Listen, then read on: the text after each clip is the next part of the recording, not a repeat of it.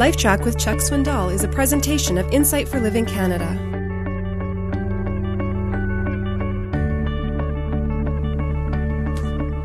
I came across a story recently that uh, helps get a point across. Some years ago, Dwight L. Moody was walking the streets of Chicago and came upon an atheist who stood on the corner ranting and raving against the idea of God.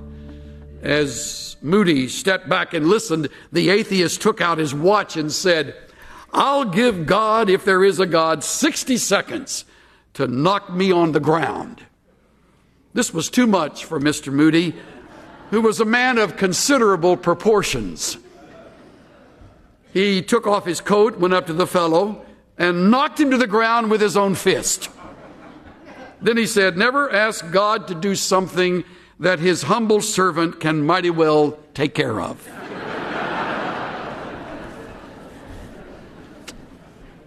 Whether or not that story is true, it may even be apocryphal, but it gets the point across. God is well able to do everything. Everything.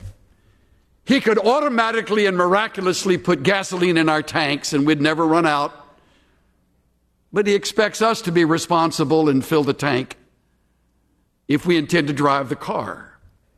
God could fill our homes with light at night because He is light.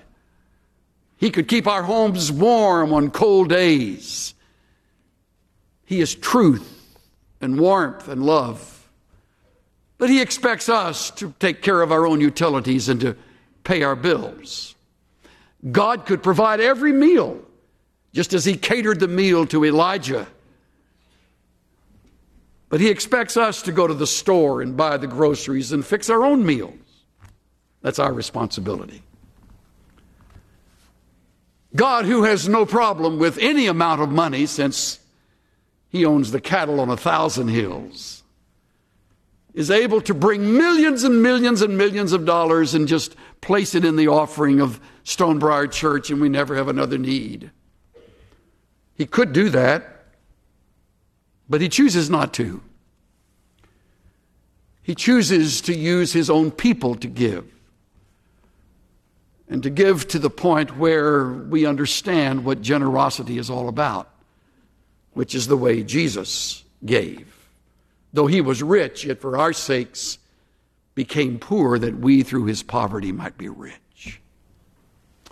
People sometimes ask, well, where's the place to start? Start with 10%. Start with 10%. You'll find the blessing of God resting on your life. I'm not promising that if you give 10%, God will give you 20% more in your salary next year. That's nonsense. That's bargaining.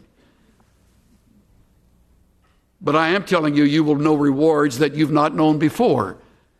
And truth be told, most of you have never given 10% in your life. And the work of any ministry would flourish if God's people simply gave 10%.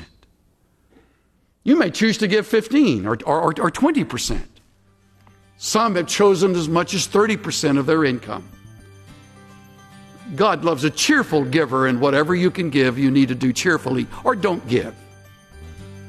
Cheerfully, generously, and even sacrificially.